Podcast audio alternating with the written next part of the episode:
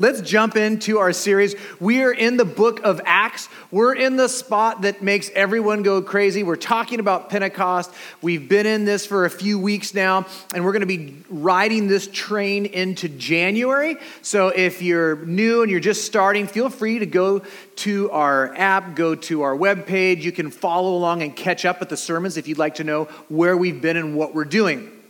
Uh, with that being said, I'm going to cover a lot of ground and a lot of scripture today. It's okay. They're in the app. You can look all the references up later. Uh, if I'm flipping too fast, it's cool. It'll be on the screen, or if you want to try to keep up, you can grab the Bible in front of you, and that'll keep you occupied if I'm boring you too much.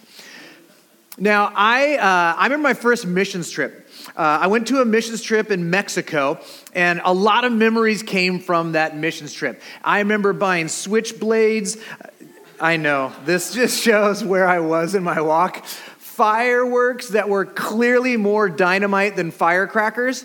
I remember hearing the song Red, Red Wine for an entire night while I slept on a dirty slab of concrete while the kids threw rocks at us trying to get us to leave. I'm like, wow, those are fun memories.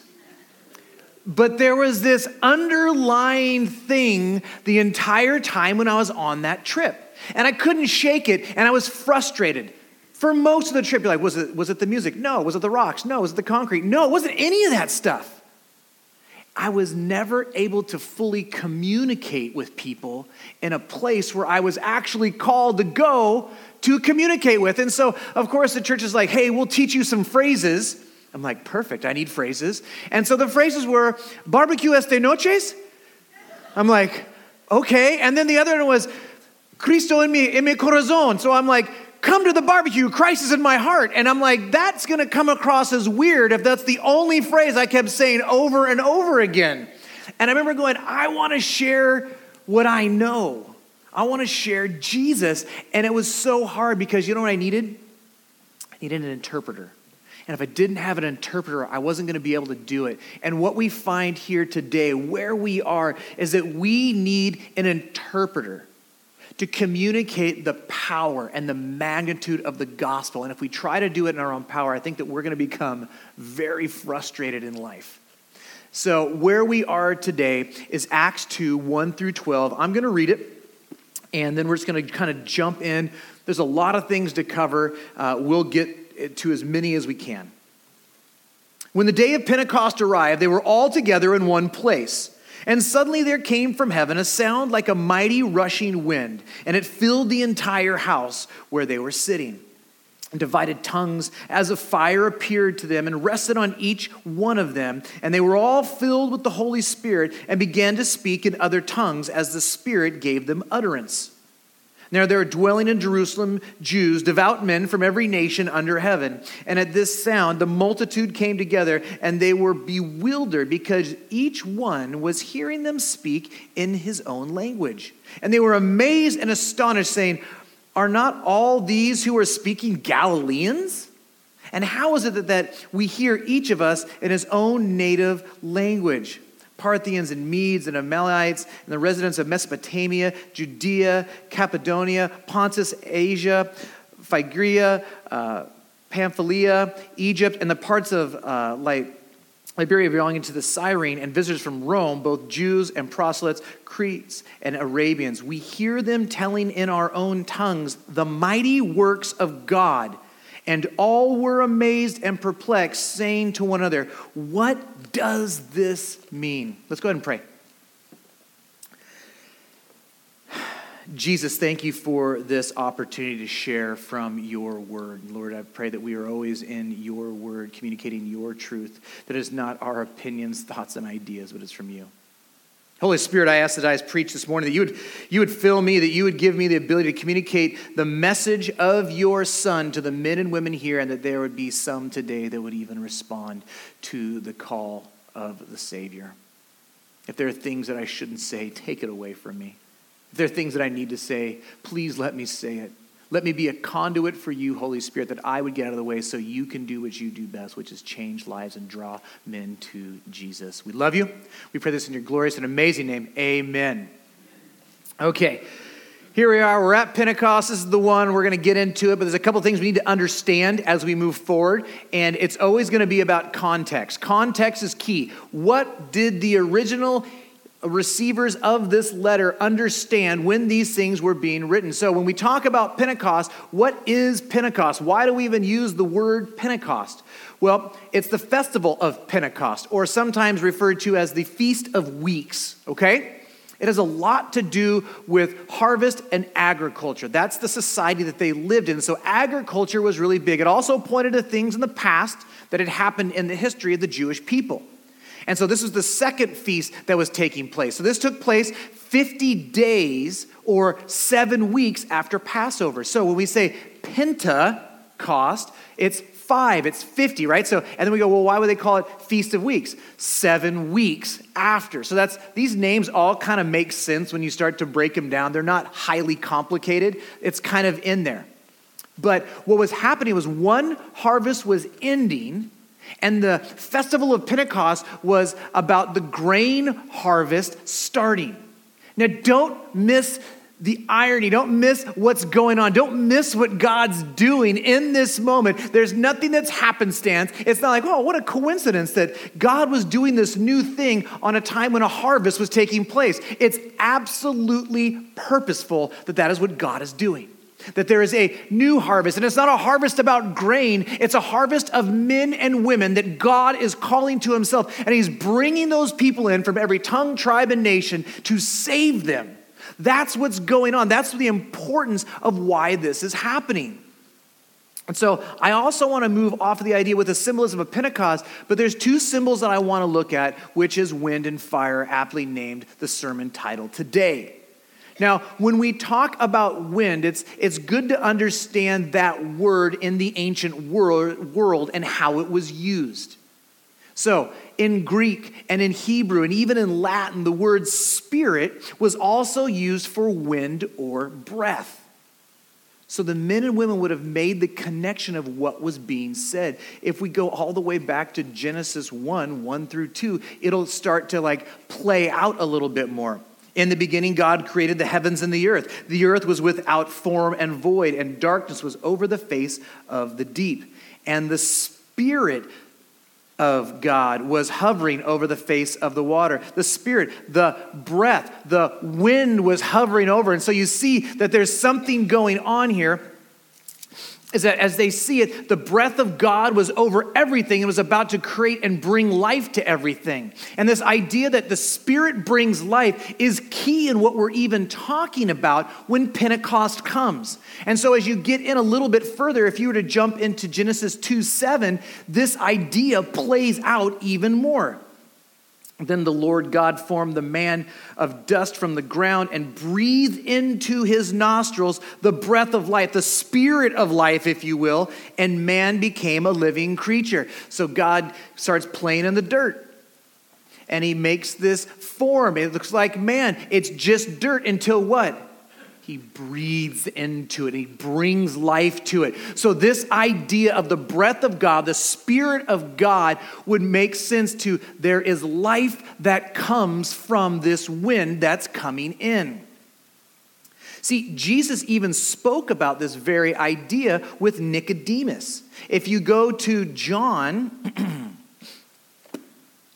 in John 3 3, Nicodemus comes, starts talking to Jesus, like, hey, who are you? What's going on? By what authority? By what power? And then Jesus answers in this just total Jesus bizarre way that doesn't seem like it's making any sense. And he says, And Jesus answered him, Truly, truly, I say to you, unless one is born again and cannot see the kingdom of God. He's like, What?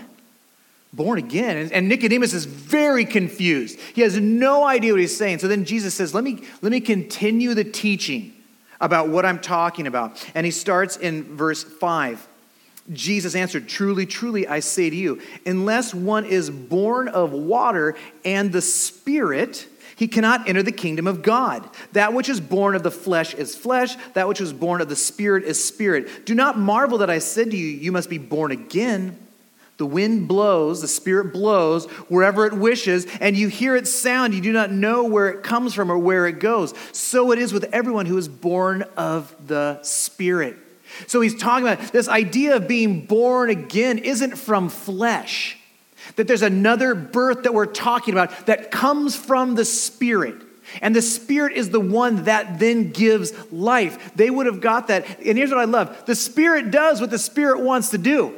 We don't control it, we don't dictate it, we don't make it do that. But it says that the sound of wind is in there too, right? That is pointing to exactly what takes place in the upper room that the wind blows in. There'd be another section in Isaiah 2:22 that points this idea again about God's breath and what that looks like and he compares it to, to man's breath which breathes out and then you could die or God's breath which breathes out and gives life. And the big question is, well, who are you going to trust? You're going to trust the one where the breath dies or the breath lives. See, that's this, this being built out. So these people would have gotten this idea. So they're gathered together in the room, and it says that there was a sound like. That's important to understand. It doesn't mean it was, it's like that. It's what, it's what we could, that's the best word that we could use to describe what was happening in that room and what was going on. It was like the sound of wind, but it was something different.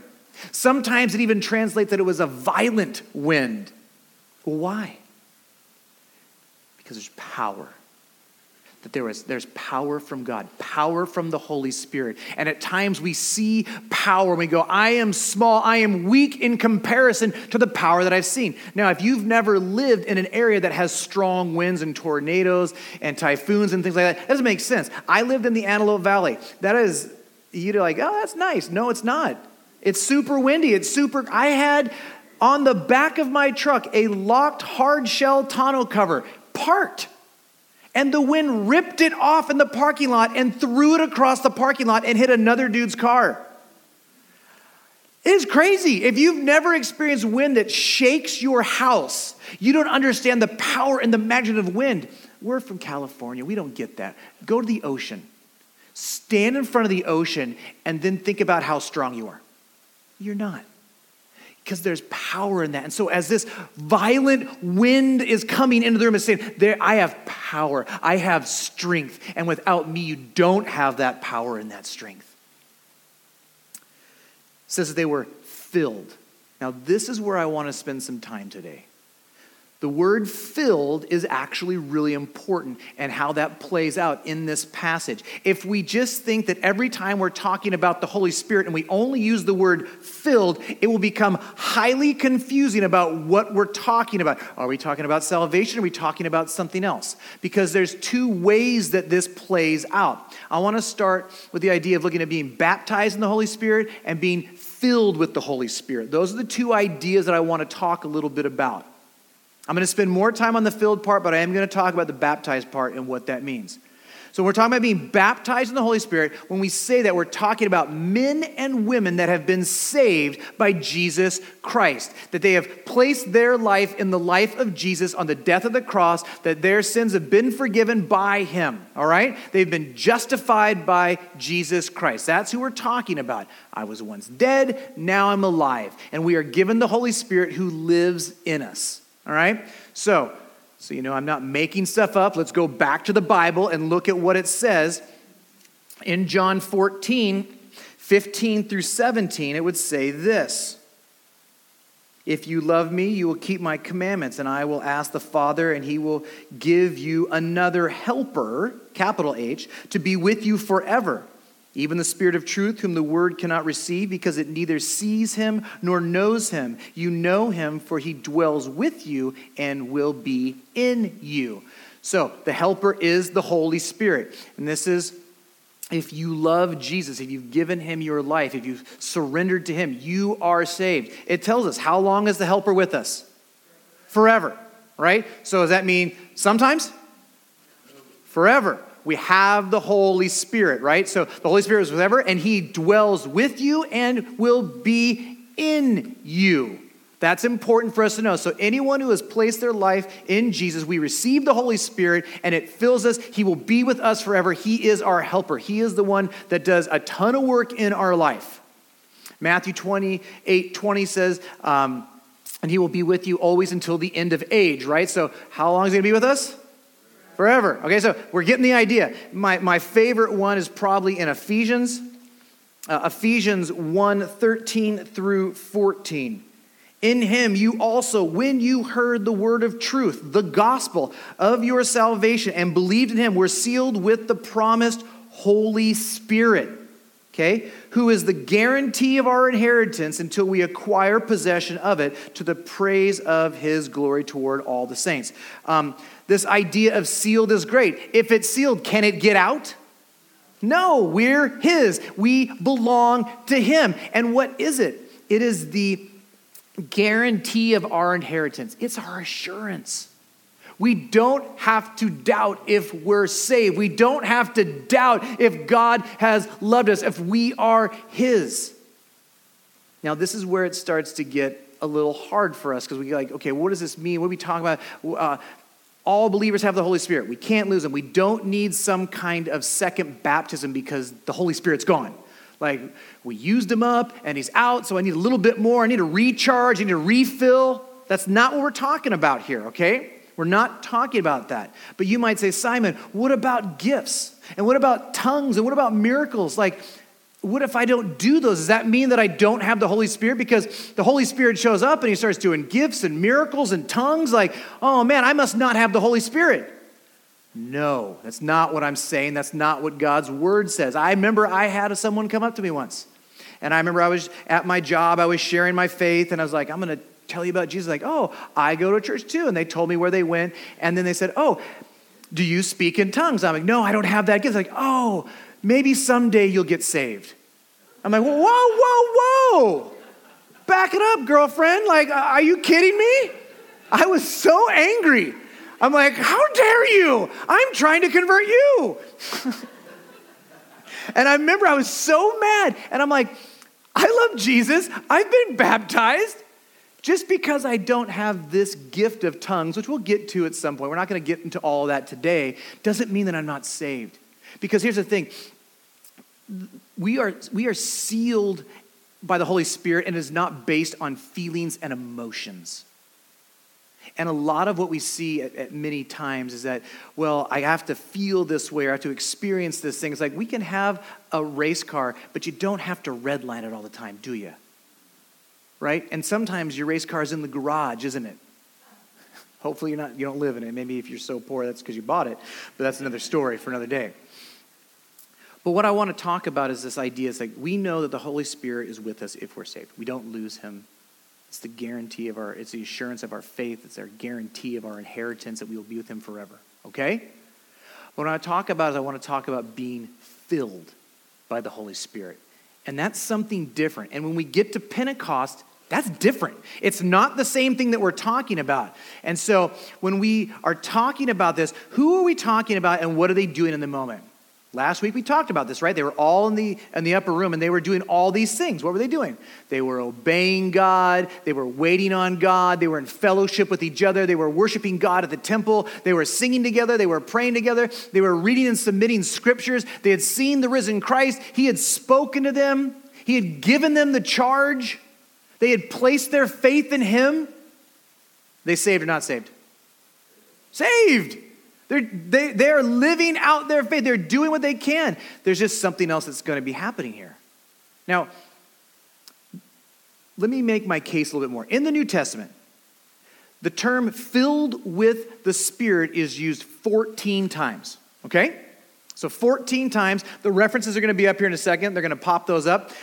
Four of those are used before Pentecost okay, in the New Testament. So these are references. If you want to go back, if you want to study those, write them down, look them up. You can see all of them. That You're like, that's not 14, Simon. I know.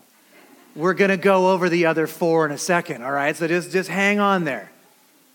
But here's something I want us to understand. When someone is filled with the Holy Spirit, there is something that happens every single time with the Christian, the follower of God, the lover of Jesus. When they are filled with the Holy Spirit, they always do the same thing. Every single time. They proclaim the amazingness of God in praise and worship, and they talk about his nature, they talk about his character, and they testify about Jesus. That is what happens every single time. Right? So, when we see before Pentecost in Luke, let's get to Luke. I have so many little markers here, I'm completely lost in my own Bible. Luke 1:15. For he will be great, talking about John the Baptist, for he will be great before the Lord and must not drink wine or strong drink, and he will be filled with the Holy Spirit when? Even from his mother's womb. So, right away. Great argument for when, when a child is actually a child, by the way, just going to throw that out there. And he will turn many of the children of Israel to the Lord their God. All right, he's going to be filled with the Spirit from the womb. And what's his job going to be doing? Talking about the Lord turning people back to God, calling them to repentance, talking about the Savior, talking about the Messiah. All right? Let's just go one page over. Let's look at Elizabeth. Elizabeth is in 141. And when Elizabeth heard the greeting of Mary, the baby leapt in her womb. And Elizabeth was filled with the Holy Spirit. What does she do? She exclaims with a loud cry, Blessed are you among women, and blessed is the fruit of your womb. And why is this granted to me that the mother of my Lord, capital L, should come to me? What did she just do? She just proclaimed that Jesus is Lord. Do you see what she, filled with the Spirit, testifies about who Jesus is and the character and the nature of God? That's what's going on. All right, let's go to Luke 4 1. And Jesus, full of the Holy Spirit, returned from the Jordan. What does he do? He goes out in the desert, he's tempted, and what is what do we keep seeing that Jesus does? He's tempted, man shall not live by bread alone. What's he doing? Quoting scripture, testifying about God. You shall worship the Lord your God, and and him only shall you serve. And then he goes on a little bit more. It is said, You shall not put the Lord your God to the test. Fill with the Spirit, proclaiming God. That's, that's what he's doing. And in Ephesians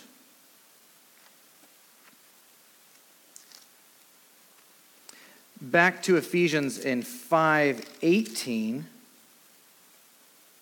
it says and do not get drunk with wine for that is debauchery but be filled with the spirit.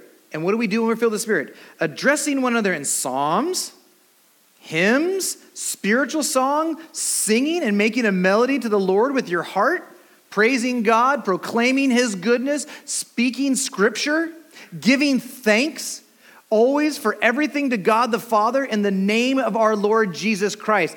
Do you see what happens when we're filled with the Spirit? The same thing takes place over and over and over again is that we proclaim the goodness of God. Now, hear me right now, and you may hate this next statement, but this is true. Pentecost was not about tongues, it was about the message that they spoke. That is what Pentecost was about. It was about the message that they spoke. We get so wrapped up and all of the stuff that's going on is like, well, this is crazy and this is different and this is new. Yeah, it was. But there was something important happening. God was filling the city with men and women from all over the known world of that time. So it says all over the world. That's what the world was known in in that time, in that place, when they say the whole world. And all these different languages get filled into the city. And as they get filled with the Holy Spirit, they do the same thing. They go to where the people are and they start speaking in different, it would say tongues. That word is translated language, an actual language. It's not gibberish. It's not a bunch of noises. It's not a bunch of babble. Okay? No, they're talking in another language. And I love this next, this next line, just seems so innocent, but it's super funny. And it says, Aren't these all Galileans? That is a total insult. It's a total. Di- Aren't these morons? That's really kind of what they're saying. These hillbillies can speak these other dialects perfectly. It'd be like if I came up here and I just started speaking in Mandarin without, like, just perfect Mandarin. Like, that, that guy's good. No accent, no nothing, hitting everything. That's what the Holy Spirit was doing. Now, I can't do that. I've never been able to do it. So if I did it, it'd be a miracle. It'd be crazy. And that's a word for you if, if you speak Mandarin. But the, the, reality is this is these uneducated men and women go out and start speaking perfectly to the people that from all over these different regions and all over these different areas. They were speaking a real language. Now, this is what I want to make sure we understand. 120 people were doing this. So if we all just started talking at the same time, even if it was something you know, intellectual and good and, and was glorifying God, it'd be kind of hard to understand. It would feel a little crazy. But here's what wasn't happening. They didn't run out there and start writhing on the ground and shaking all over the place and like, ah, blah, blah, blah, blah. They weren't doing that. They went out and they started speaking to people. And so they would speak a language. I don't know if they were gathering in like little uh, circles or little areas. They were most likely by the temple where everyone was kind of at. Because we'll find out later it's about 3,000 people in that area. So it's the only place that would have been able to really have that many people in that area. So chances are these 120 people kind of go out and they just start speaking, and as people are hearing what they're saying, they're kind of congregating to where they are and they're communicating an actual message. Look at the, if we go to this map, look at this. This is what's, I, I love this. I'm a visual guy. If you look at what's happening, Jesus is fast tracking his mission, isn't he? What did he say? You're going to go to Jerusalem, Judea, Samaria, and look how far out that all these people had come to this place.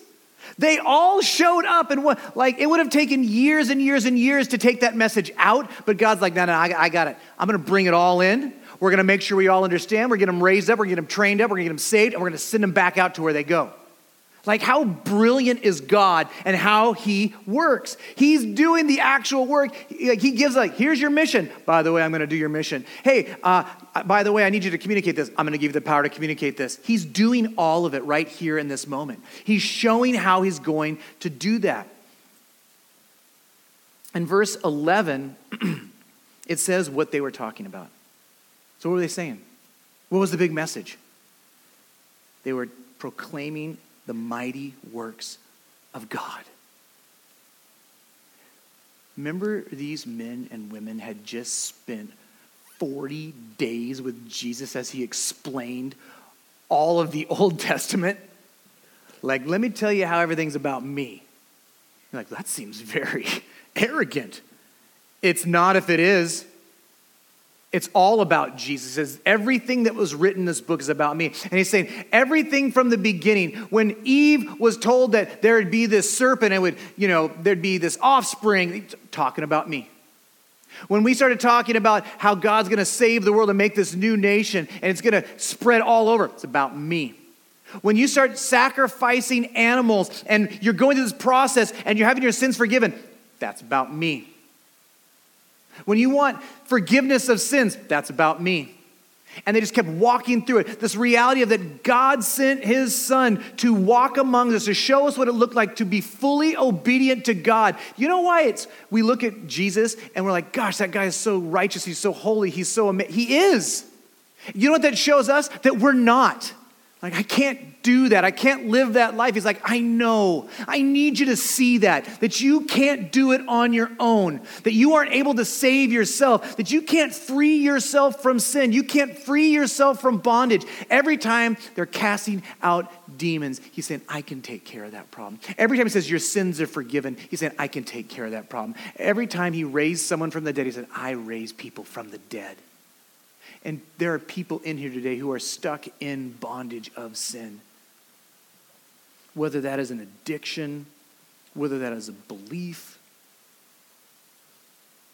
whether that you've been hurt, whether it's sins that you've committed or sins that have been committed against you, that that sin holds you and it torments you and it keeps you from having the peace of God in your life. It's a thing that we wrestle with, that we have guilt and shame and regret and remorse. And you're like, I feel those things. I know that's the effects of sin. And that's what Jesus came to die for, to take those. He nailed them to the cross so you could be free of those things.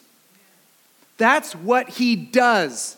And this is the gospel that he has died on the cross, and that anyone who has placed their life in the life of Jesus receives the reward of his life.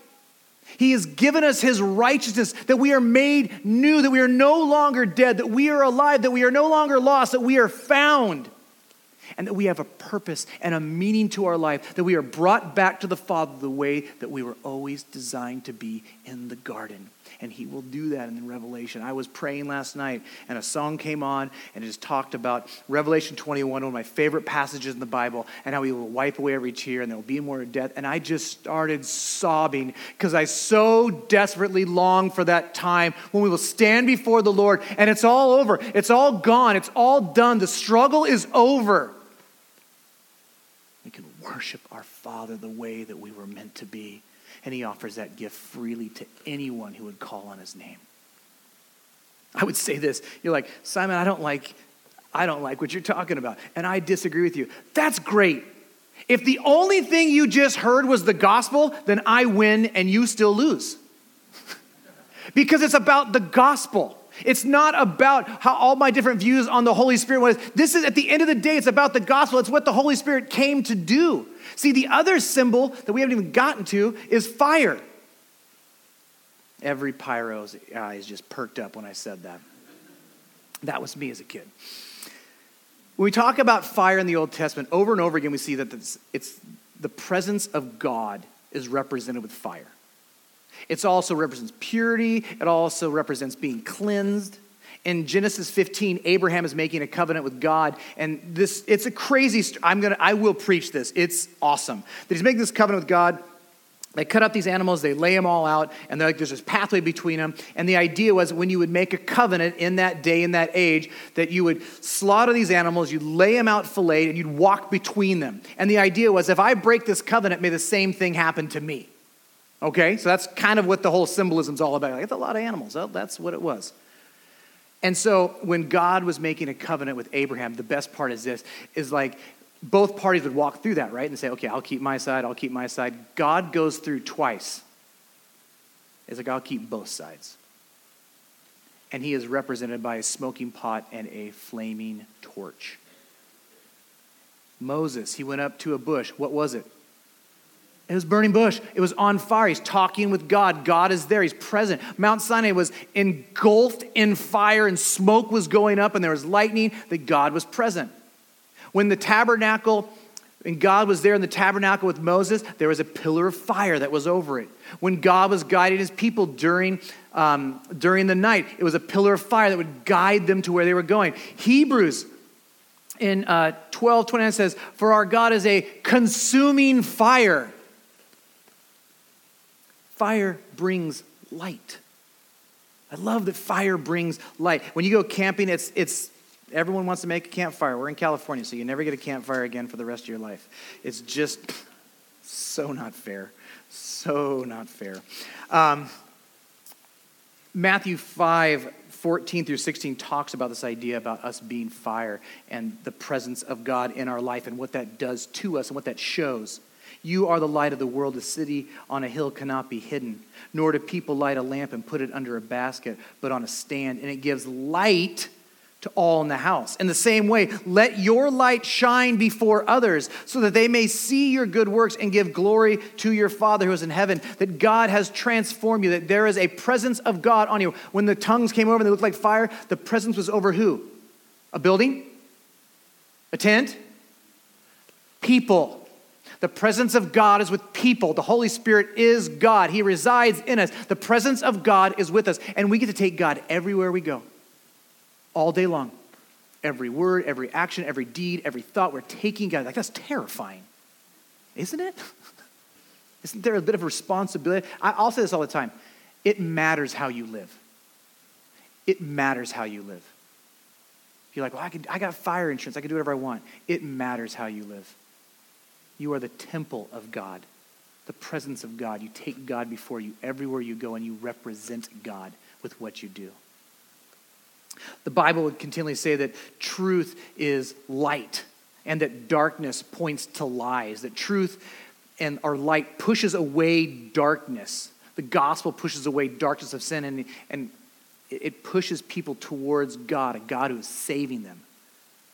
This passage is telling us that we cannot do this in our own power, but it must come from the Holy Spirit.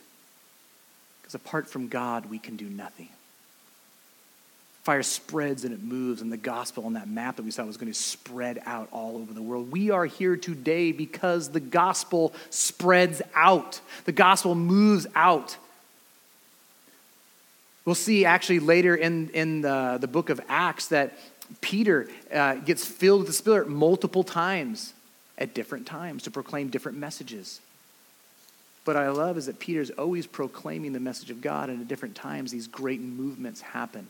That God, at certain times, does these really amazing things to show us what he's about. The birth of Jesus, right? It was a big event. There was a star, and it hung there, and it led these people there, and there was all this worship, and it was like the angels are like, oh, and in the shepherds, all that, that was happening, right? Doesn't happen all the time. I mean, maybe, I don't know, do you have a field at Christmas time you go to and the angels open up the veil and you're like, oh, yeah, it's Christmas. It happens all the time. No. Or we see with Easter, right? He's crucified on the cross and there's earthquakes and, and the veil's ripped in two. The earth shakes. People come out of the graves. It doesn't happen every Easter, does it? Pentecost was this special moment where God was showing you this is the beginning of the church and what I'm doing. I'm about to change the world, and I'm going to do it through my people. And you will have my presence and you will have my ability to do stuff. And at times, the Holy Spirit's going to fill you in ways that you can't even imagine. And he's going to do crazy things. Have you ever noticed when I come up here? I, maybe you've noticed that I pray um, uh, before I kind of get into God's word. And I kind of pray the same thing sort of all the time. And it's, it's not out of habit, it's not out of routine. But I ask the Holy Spirit to use me, that I would get out of the way. Now, I'm not in charge of the Holy Spirit. I don't command the Holy Spirit. I'm not the boss of the Holy. He's not a genie in a bottle. I, am not going to break into song. He, he is not a genie in a bottle. He's not, I'm not Aladdin. I don't have the ability to make him do anything, but I have felt him move in my life before and fill me in that way, and I want more of it. And I want to experience him moving through me at different times. And so I ask God, God, let me get out of the way. Let me, let me communicate your message in a way that I get to see you change lives. Use me in any way you want, but I want to see you save people. I want to see you move. I want to see the gospel proclaimed in a way that penetrates the hearts of men and women. And I think that if you've experienced that, you know exactly what I'm talking about. I shared a few weeks ago when I shared the gospel with my friend Eric Yatsumi. Yeah, filled by the Holy Spirit, giving me the words to say and watching it affect his life in a way that I couldn't even imagine. I didn't do that. I didn't have anything to do with that. I just trusted God and was faithful to move forward what he had called me to do.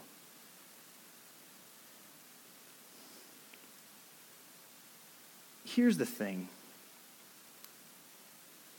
the issue that is, this has become about with tongues and Pentecost, it's about gifts. It's not about the message. That's the problem. That's what we've turned this into uh, all, all this time. So the focus is on the ability. If the focus is on the ability, then the focus is on the person. If the focus is on the person, it's not on Jesus. And that's very problematic as a Christian when the focus comes on us and not on Christ. We always want Christ to be highlighted in every single way all the time. There's a section, I'm not going to get into it, in Acts 8. Simon the wizard, Simon the sorcerer. Uh, you think, oh, my name's in the Bible. Not a good character. He's like, oh, the Holy Spirit, sweet. Can you give me that power so I can lay it on other people? And Peter's like, what's wrong with you? And like just lays into him. Like, who are you that you can manipulate the Holy Spirit and use him for your own glory? Goes off on him. In John 16, this is just so important.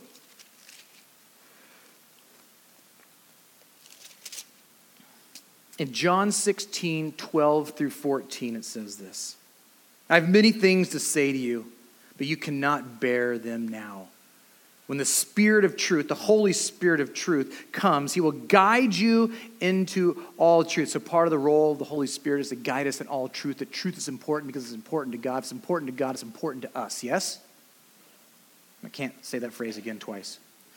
For he will not speak on his own authority, but whatever he hears, he will speak, and we will and he will declare to you the things that are to come. He will glorify me. Who's he glorify? Jesus. He will glorify me, and he will take what is mine and declare it to you. What is the role of the Holy Spirit? To point to Jesus every single time. So when I, I get nervous when I hear people talk about the Holy Spirit more than they talk about Jesus. When I hear things about, well, all I need is the Holy Spirit, that's not true. You need Jesus because you can't even have the Holy Spirit without Jesus because He's the one who sends them. So when we start talking about that, oh, I need, I need the Holy Spirit, the Holy Spirit, the Holy Spirit, the Holy Spirit. Yes, He's important, but He will say, no, it's about Jesus. It's always about Jesus. It's not about you. It's not about your gifts. It's not about your abilities. It's about Christ and Christ alone. That's the big idea. John 4, 23 to 24 would say that we worship in spirit and in truth. That to worship God, we worship in the spirit, that He guides us in that worship, and it is rooted all in truth. And if, if you're coming from a place where you hear more about the Holy Spirit, then I would question what gospel you're really getting and what message you're receiving. And it may seem like, well, it's, it might seem minute, but it's really actually important to how we worship and who we are as individuals. See, being filled by the Holy Spirit is the work of God and not by us. You're like, well, what's the takeaway, Simon? What's this? I need an application point. I need to do something. Tell me what to do. Nothing. You do nothing. The Holy Spirit does the work. He is the one who moves. He is the one that changes hearts. He is calling us to trust Him and to be faithful.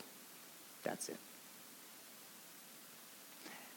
We'll see next week what happens when Pentecost comes, but there is two responses, and I'll tease it out a little bit. The first response we see in Acts 2 7 and in 12, right? In 7 it says, And they were amazed and astonished. Amazement and astonishment come when God moves and the Holy Spirit starts doing crazy things that we can't explain. They're like, what is happening? The other thing is rejection. Because there's those like, what is going on? What are they, what are they doing? What does this mean? But then the next phrase is like, they're drunk. That's the only explanation. They're drunk. And then Peter's going to light them up. And I cannot wait to preach next week on that. And so I would say this as we move into a time of worship when we come back up here are you letting God do the work? Are you letting the Holy Spirit do the work? He's working. This weekend was about letting God do the work. He's moving people. And there'll be times while you're faithfully talking to somebody, building a relationship, that you will get filled in that moment. And that is when God is going to move in your heart and you're going to experience Him in amazing ways. And He's going to touch the lives of others to save them. Because Pentecost is not about tongues, it's about the message of the gospel that we take forward. And that is what we're called to do. Let's pray.